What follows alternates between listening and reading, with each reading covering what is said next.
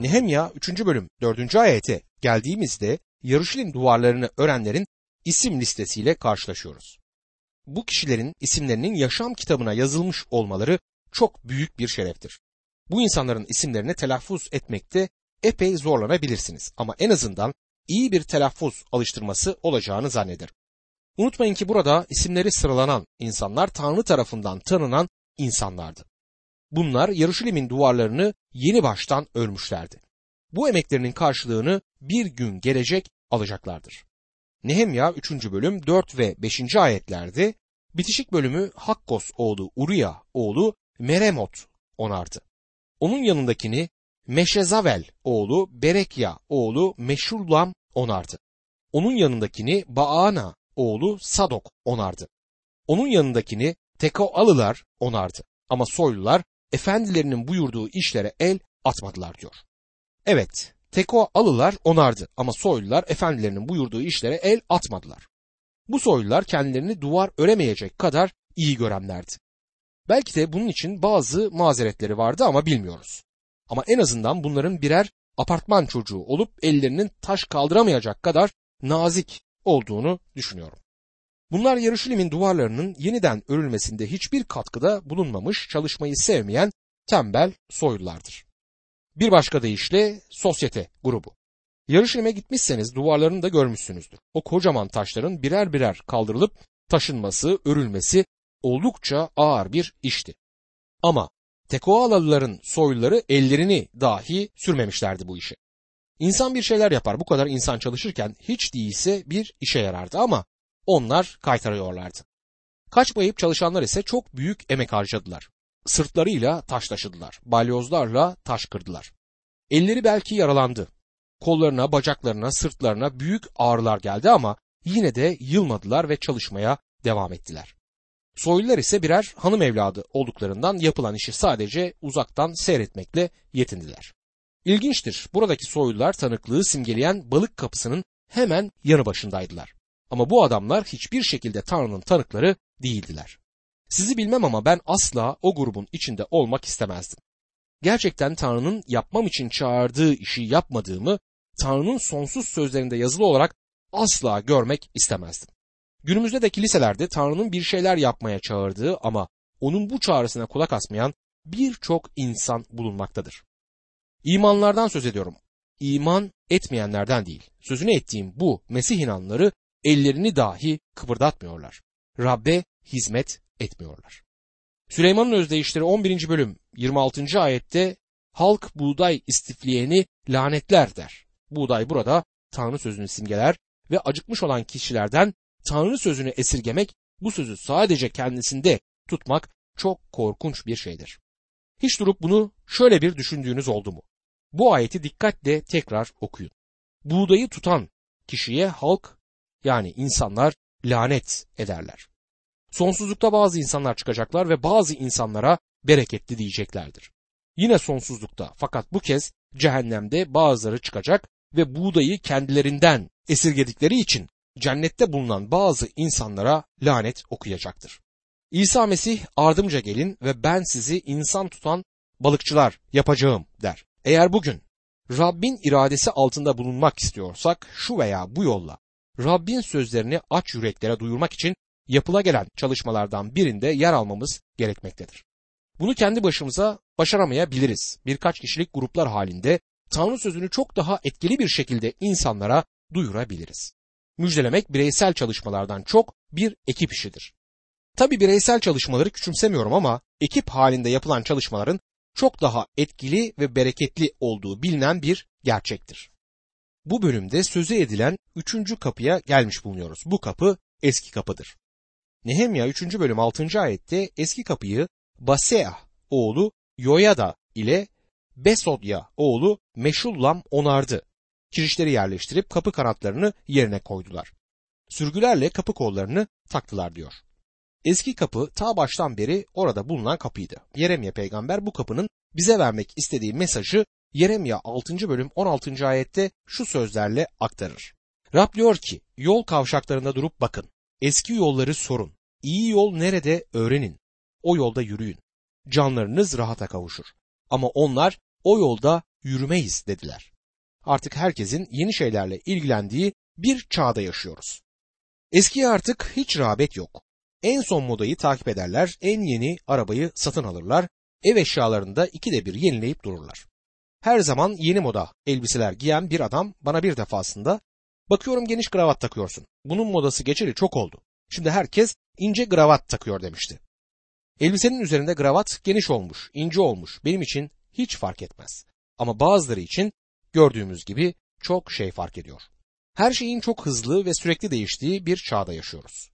Dedelerimizin ninelerimize yaptıkları evlilik teklifleriyle bugünkü gençlerin evlilik konusunda düşündükleri arasında dağlar kadar fark var. Ahlak değerleri sürekli değişmektedir. İnsanlar yeni ahlak değerlerinden söz ediyorlar ama değerler değişse de insanın yapısı hiç değişmiyor.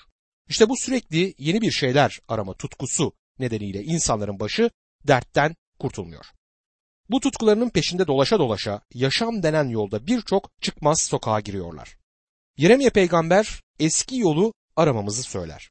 Aradığımız huzuru ancak orada bulacağız. Ruh doktorlarına, oraya buraya yeni yöntemlerin peşinde koşup duracağımıza İsa Mesih'e gelmemiz gerekmektedir. O tüm yorgun olanlara şöyle sesleniyor. Matta 11. bölüm 28 ila 30. ayetler arasında. "Ey bütün yorgunlar ve yükü ağır olanlar, bana gelin. Ben size rahat veririm. Boyunduruğumu yüklenin, benden öğrenin. Çünkü ben yumuşak huylu, alçak gönüllüyüm. Böylece canlarınız rahata kavuşur. Boyunduruğumu taşımak kolay, yüküm hafiftir." Sevgili dostum, aradığımız huzuru Mesih'te buluyoruz. İnsan yüreğinin içinde yaşadığımız çağın elektronik eşyalarından, uzaktan kumanda cihazlarından daha büyük bir şeye ihtiyacı var. Eskiye, her şeyin doğalına geri dönmeye ihtiyacımız var. Nehemya 3. bölüm 8. ayette, "Onların yanındakini kuyumculardan biri olan Harhaya oğlu Uzziel onardı. Onun yanındakini baharatçı Hananya onardı" der. Bilmem bu garibinize gitti mi? Daha önce dediğim gibi Yeruşalim'in duvarları çok büyük taşlarla örülüydü. Bu taşlar ağırdı. Gram gram altınlarla çalışmaya alışkın olan kuyumcuların birden bu kadar ağır taşlarla çalışmaya başlamaları onlar için çok şaşırtıcı olmalıydı. Böylesine büyük taşlara alışkın değildiler. Duvarları örmek onlar için çok ağır ve zor bir iş olduysa da onlar sona kadar dayanıp bu duvarları bitirdiler. Onların bu gayreti Tanrı'nın da dikkatini çektiğinden yapmış oldukları bu iş kutsal yazılara kaydedilmiştir. Bugün de Tanrı için büyük fedakarlıkta bulunan insanlar bulunmaktadır. Bulunmuş oldukları fedakarlıklar gerçekten ağırdır ama unutmayın, bu tür gayretler Tanrı'nın dikkatinden kaçmaz. Nehemya 3. bölüm 8. ayetin sonunda Yeruşalim surlarını geniş duvarlara kadar onardılar diyor. Burada geçen attar, yeni çevirde baharatçı sözcüğü eski bir sözcük olup anlam olarak esansçı, parfümeri anlamına gelen bir sözcüktür. Bu adamlar da kendi işlerini güçlerini bırakıp Yeruşalim'in duvarlarının yeniden yapılmasında görev aldılar. Esansçı duvar işlerinden ne kadar anlar demeyin. İş Rabbin işi olduğu sürece iman eden kişiler kendi iş ve zamanlarından özveride bulunup Rabbin işine katkıda bulunmak isteyeceklerdir. Dua edelim. Bu tür işçiler, gönüllü işçiler çoğalsın ve Rabbin işi ilerlesin. Esansçıların bu gayreti de Rabbin dikkatinden kaçmamıştı. Nitekim onların adları da kutsal kitapta kaydedildi. Rabbin işinde kendilerini öldürünceye kadar çalışan gerçek Tanrı adamı, ruhsal çobanlar tanıdım. Kalp krizi geçirip ölen bir arkadaşım vardı. Kendisi bir Tanrı adamıydı ve Rabbin işi için kendisini resmen öldürmüştü. Bugün de aynı şeyi yapan pek çok kişi tanıyorum. Kilisenin birinde ruhsal çoban olan bir kardeşe bir defasında şöyle dedim. "Bak kardeşim, nelerle uğraştığından haberim var. Çok fazla çalışıyorsun, çok yoruluyorsun. Biraz yavaşlamalı ve dinlenmelisin." Sevgili dostum, eğer sizin de katıldığınız inanlı topluluğunuzun çobanı Rabbin işinde çok çalışıyor ve yoruluyorsa onun yanına gidin ve onun için dua ettiğinizi söyleyin. Kim bilir, belki de o sözünü ettiğimiz kuyumculardan veya esansçılardan birisi odur. Ona çok fazla çalışmamasını söyleyin. Bugün Tanrı adamlarına çok büyük ihtiyaç bulunuyor. Nehemya 3. bölüm 12. ayette onların yanındaki bölümü Yeruşalim'in öbür yarısını yöneten Hallohesh oğlu Shallum kızlarıyla birlikte onardı. Bu sözleri işaretlemelisiniz. Günümüzde kadın hakları ile ilgili çok çeşitli çalışmalar süre gelip gider. Nehemya'nın yaşadığı günlerde de Yeruşalim'de benzer çalışmalar vardı. Bu kızlar biz de gidip Yeruşalim'in duvarlarını yapmaya yardım edeceğiz. Erkekler yapıyor, biz de yapabiliriz diyorlardı. Öyle anlaşılıyor ki oğulları yoktu. Bu nedenle Hallohesh'in oğlu Shallum'un Yeruşalim'in duvarlarını yeniden yapmaya yardımcı olmak amacıyla onun kızları da oradaydılar. Bir diğer kapı ise dere kapısıdır. Nehemya 3. bölüm 13. ayette dere kapısını Hanun ve Zanoah'ta yaşayanlar onardı. Kapı kanatlarını yerlerine yerleştirip sürgülerle kapı kollarını taktılar. Ayrıca gübre kapısına kadar uzanan surlarda 1000 arşınlık yer onardılar diyor. Buna vadi kapısı da demek mümkündür. Yeruşalim kentinden dışarı çıkıp aşağıya vadiye inen yol bu dere kapısından başlamaktaydı. Hepimiz bu vadi kapısından geçmeye çağrıldık. Bu kapıdan söz edilince hemen aklıma 23. mezmurdaki ölüm gölgesi vadisi gelir. Hepimiz bu ölüm gölgesi vadisinde dolaşıyoruz.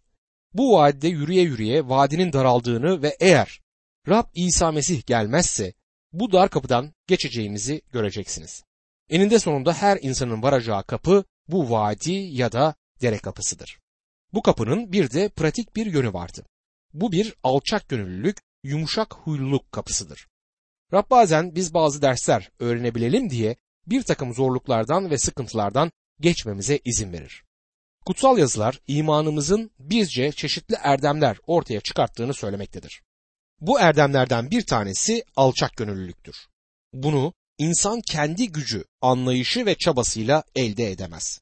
Alçak gönüllülük insanın içinden gelmesi gereken bir şeydir. Bu kutsal ruhun ürünüdür. Arkadaşına alçak gönüllü olmaya çabalayıp duruyordum ve sonunda başardım diyen adamın hikayesi aklıma gelir. Arkadaşı da ona görüyorum bununla çok gururlanıyorsun demiş. O da doğru söylüyorsun diye karşılık vermiş. Alçak gönüllülük insan çabasıyla kazanılabilecek bir erdem değildir. Tanrı'nın kutsal ruhu tarafından alçaltılmamız yani gururumuzun kırılması gerekir. Yine başka bir hikaye duymuştum. İngiltere'nin kuzeyindeki İskoçya'daki kilisenin birinde vaiz olan bir inanlının İncil okulu yıllarında başından geçen bir olaymış bu. Okul içerisinde ve derslerdeki iyi hal ve davranışlarından dolayı bir gün bu adamı bir kiliseye vaaz etmeye çağırmışlar. Öğrencilerin arasında en başarılı öğrenci kendisi olduğu için minberin önüne büyük bir gururla çıkmış. Karşısında kalabalık bir cemaat görünce heyecanlanmış, eli ayağına dolaşmış. İnsanın oturduğu yerde vaaz yazmasının çok kolay ama bu insanlara aktarmanın çok zor olduğunu fark etmiş. Korkuya kapılmış, bildiği her şeyi unutmuş. Birkaç söz sıraladıktan sonra büyük bir utançla gururu kırılmış olarak minberden ayrılıp yerine oturmuş. Yaşlı bir kadın onun bütün bu durumunu izleyip minberden inerken onu karşılamış ve ona şöyle demiş. Delikanlı eğer minbere şu an oradan indiğin gibi gitmiş olsaydın oradan oraya gittiğin gibi inecektin. Tanrı'nın bizi alçak gönüllülük kürsüsünden geçirmesi gerekmektedir. Hepimiz gururdan kaynaklanan birçok davranış gösteriyor ve söz söylüyoruz. Bunların bizden sökülüp atılması gerekmektedir. Ama bunu kendi çabalarımızla başaramayız. Çünkü alçak gönüllülük Tanrı'nın kutsal ruhunun imanlı bir kişinin yaşamında ortaya çıkardığı bir ürün, bir meziyettir. Bu nedenle hepimizin bu dere kapısından ya da diğer ismiyle vadi kapısından geçmesi gerekmektedir. Nehemya 3. bölümde karşımıza çıkan bir diğer kapı gübre kapısıdır. Nehemya 3. bölüm 14. ayette gübre kapısını Beit Hakkerem bölgesini yöneten Rekav oğlu Malkia onardı. Kapı kanatlarını yerine yerleştirip sürgülerle kapı kollarını taktılar diyor. Buna çöp kapısı da diyebiliriz. Kentin sağlığı için bu çok önemli bir kapıydı. Ama bu konuda çok şey söylenmez. Bugün bu kapıdan geçtiğinizde karşınızda Yahudilerin o ünlü ağlama duvarını bulursunuz. Ama Nehemya'nın günlerinde Sion tepesinin güneybatısında bir yerde bulunmaktaydı. Gübre kapısı işe yaramayan pisliklerin, çöplerin şehirden dışarıya atıldığı yerdi. Elçi Paulus 2. Korintiler 7. bölüm 1. ayette şöyle diyor. Sevgili kardeşler, bu vaatlere sahip olduğumuza göre bedeni ve ruhu lekeleyen her şeyden kendimizi arındıralım. Tanrı korkusuyla kutsallıkta yetkinleşelim. Paulus iman yaşamındaki diğer konularla olduğu kadar bu konuyla da yakından ilgilenmiştir. Günahlarımızı Tanrı'ya açıkça söylememiz gerektiğini görüp kabul etmemiz gerekiyor. İştenlikle yapılan tövbeler içimizdeki pisliklerin hayatımızdan atılmalarını sağlar. Bu nedenle günahlarımızı çekinmeden Rabbin önüne getirmeyi ve bunlardan tövbe etmeyi her gün kendimize alışkanlık haline getirmeliyiz. Yuhanna'nın söylediği gibi 1. Yuhanna 1. bölüm 9. ayette. Ama günahlarımızı itiraf edersek güvenilir ve adil olan Tanrı günahlarımızı bağışlayıp bizi her kötülükten arındıracaktır. Bir diğer kapı çeşme kapısıdır. Nehemya 3. bölüm 15. ayette çeşme kapısını Mispa bölgesini yöneten Kol-Hose oğlu Şalun onardı. Üzerini bir saçakla kapadı. Kapı kanatlarını yerine yerleştirip sürgülerle kapı kollarını taktı. Kral bahçesinin yanındaki Şelah havuzunun duvarını Davut kentinden inen merdivenlere kadar onardı diyor. Öyle inanıyorum ki çeşme kapısı Rabbimizin Samiriyeli kadına Yakup'un kuyusunun başında söylediği şu sözlerle belirtmek istediği gerçeği simgeler. İsa Mesih Samiriyeli kadına Yuhanna 4. bölüm 14. ayette şöyle demişti. Oysa benim vereceğim sudan içen sonsuza dek susamaz. Benim vereceğim su içinde sonsuz yaşam için fışkıran bir pınar olacak. Yine İsa Mesih Çardak Bayramı'nın son gününde ayağa kalkarak yüksek sesle insanlara şöyle demişti. Yuhanna 7. bölüm 38. ayetti. Kutsal yazıda dendiği gibi bana iman edenin içinden diri su ırmakları akacaktır. Bir sonraki ayette İsa Mesih bu sözlerle ne demek istediğini açıklık getiriyordu. Yuhanna 7. bölüm 39. ayetti. Bunu kendisine iman edenlerin alacağı ruhla ilgili olarak söylüyordu. Ruh henüz verilmemişti çünkü İsa henüz yüceltilmemişti. Elçi Paulus şöyle diyor. Romalılar 8. bölüm 9. ayette. Ne var ki Tanrı'nın ruhu içinizde yaşıyorsa benliğin değil ruhun denetimindesiniz. Ama içinde Mesih'in ruhu olmayan kişi Mesih'in değildir. Bu nedenle çeşme kapısı Tanrı'nın kutsal ruhunun her inanlının varlığında yaşadığını ve her inanlının Tanrı'nın ruhuyla dolmaya ihtiyacının olduğunu gösterir. Bir Mesih inanlısı kutsal ruhla dolduğu zaman kendisi sadece bir kuyu durumunda olmayacak ama çevresindeki insanları bereketleyecek olan diri bir su kaynağı olacaktır. Her birimiz içinde yaşadığımız bu günlerde bir başka insana bereket olmak, o insana Rabbin sevgisi ve esenliğini götürmek durumundayız. Evet, bu bölümde anlatılan kapılardan yedincisine gelmiş bulunuyoruz. 7. kapı sular kapısıdır.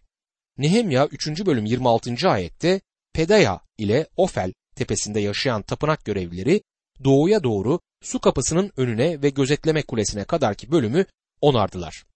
Sular kapısı ya da su kapısı Yeruşalim'e su getirmek için kullanılan kapıydı. Kentin dışından su kemerleri aracılığıyla kente bir miktar su getiriliyorsa da bu tüm kentin su ihtiyacını gidermiyordu.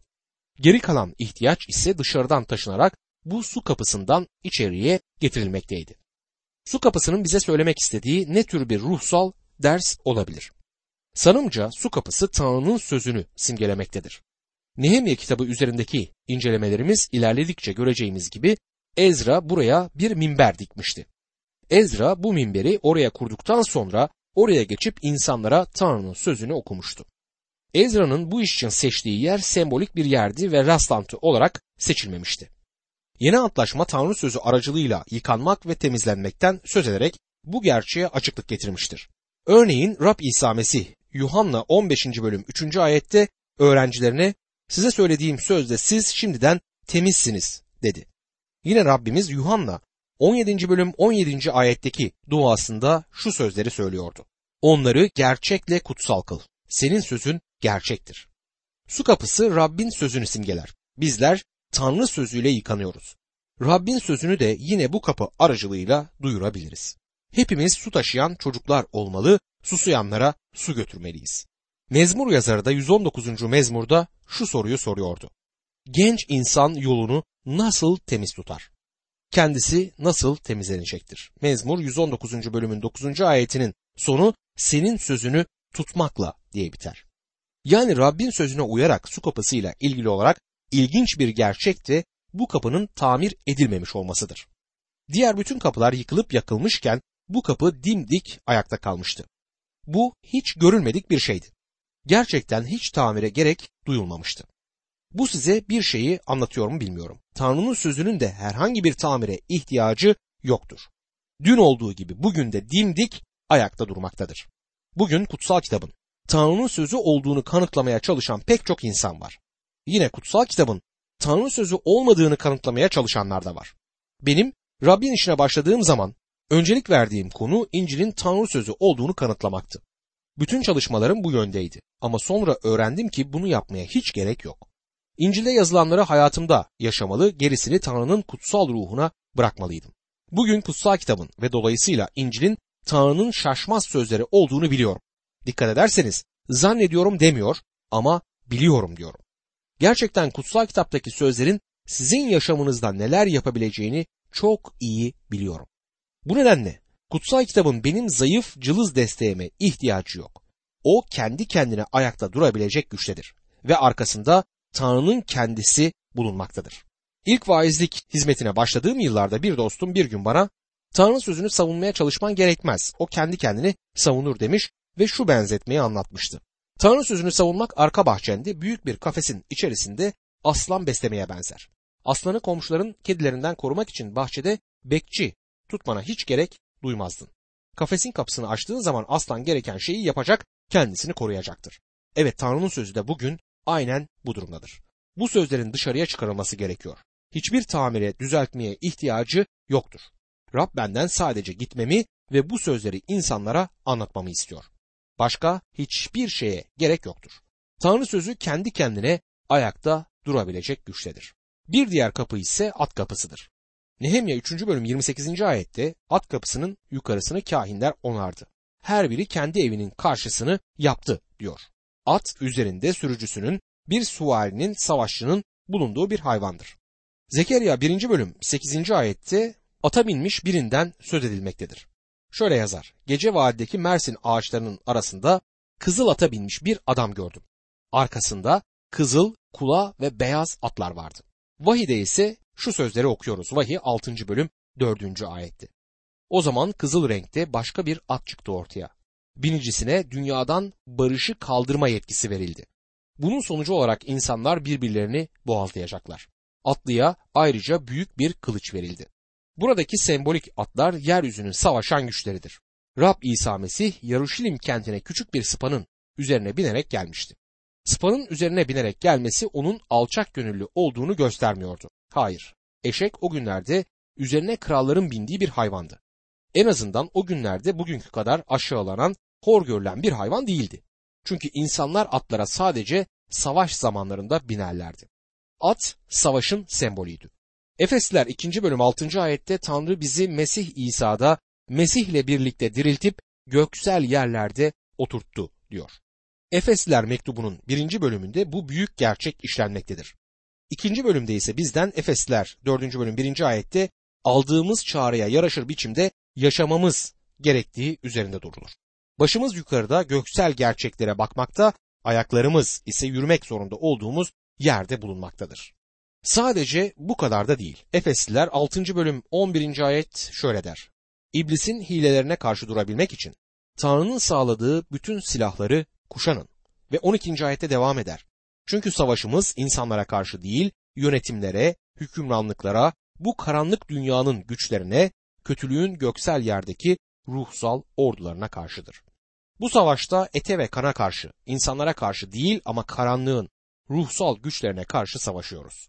Dediğim gibi Tanrı sözüyle ilgilenen çok ama Tanrı sözüne karşı savaşan da pek çok insan var. Elçi Paulus bu aynı gerçeği kendi yaşadığı günlerde de gördüğünden 1. Korintiler 16. bölüm 9. ayette şöyle der: Çünkü büyük ve etkili işler yapmam için burada bana bir kapı açıldı. Ne var ki bana karşı çıkanlar çoktur. Rabbin sözünü insanlara vaaz etmeye başlayıncaya kadar dost sandığım bazı kimselerin aslında benim düşmanım olduklarını hiç fark etmemiştim. Tanrı'nın sözünü desteklemesi beklenen bazı kişilerin sonuçta size saldırıda bulunabilmeleri çok çarpıcı bir gerçektir. Bu adamlara sorarsanız kendilerinin Mesih inanlısı olduklarını söylerler ve bu kişilerin söyleyecek iyi şeyleri olmadığı zaman hiçbir şey söylemeyeceğini sanırsınız ama yine de sizi eleştirirler. Çalışma biçiminizi, öğretişlerinizi, konuşma tarzınızı, size ait olan hemen hemen her şeyi eleştirirler. Her yönden karşı duranların sayısı çok olduğundan Tanrı'nın tüm silahlarını kuşanmamız gerekmektedir. İlk olarak ruhun kılıcını, yani Tanrı sözünü elimize almamız gerekmektedir. Gerçekten elimize almamız gereken tek silah Tanrı'nın sözü olmalıdır. Elçi Paulus 2. Timoteus 2. bölüm 3. ayette genç vaize şöyle diyordu. Mesih İsa'nın iyi bir askeri olarak benimle birlikte sıkıntıya göğüs ger. Bu ayete göre bizler Mesih inanları olarak birer savaşçıyız ve savaştayız. Eğer inanlıyım diyor ama savaşmıyorsanız Rab için doğru yerde bulunmuyorsunuz demektir. Savaşçı savaş alanında bulunmalıdır. Rab'be itaat eden bir kimse kendisini bir anda bu savaş meydanında bulacaktır. Şeytan ve karanlık güçler Tanrı çocuğunu yıldırmak, saf dışı bırakmak ve işe yaramaz pasif bir inanlı durumuna getirmek için her yönden saldırıda bulunur. İnanlı kişi iman kalkanını kuşanarak bu saldırılara göğüs gerebilir ve düşmanın bütün saldırılarını Tanrı'nın sözünü kullanarak bertaraf edebilir. Gerçekten şu anda bu savaş alanında savaşan birçok Mesih inanlısı vardır. Onları en azından dualarımızda dahi olsa destekleyebiliriz.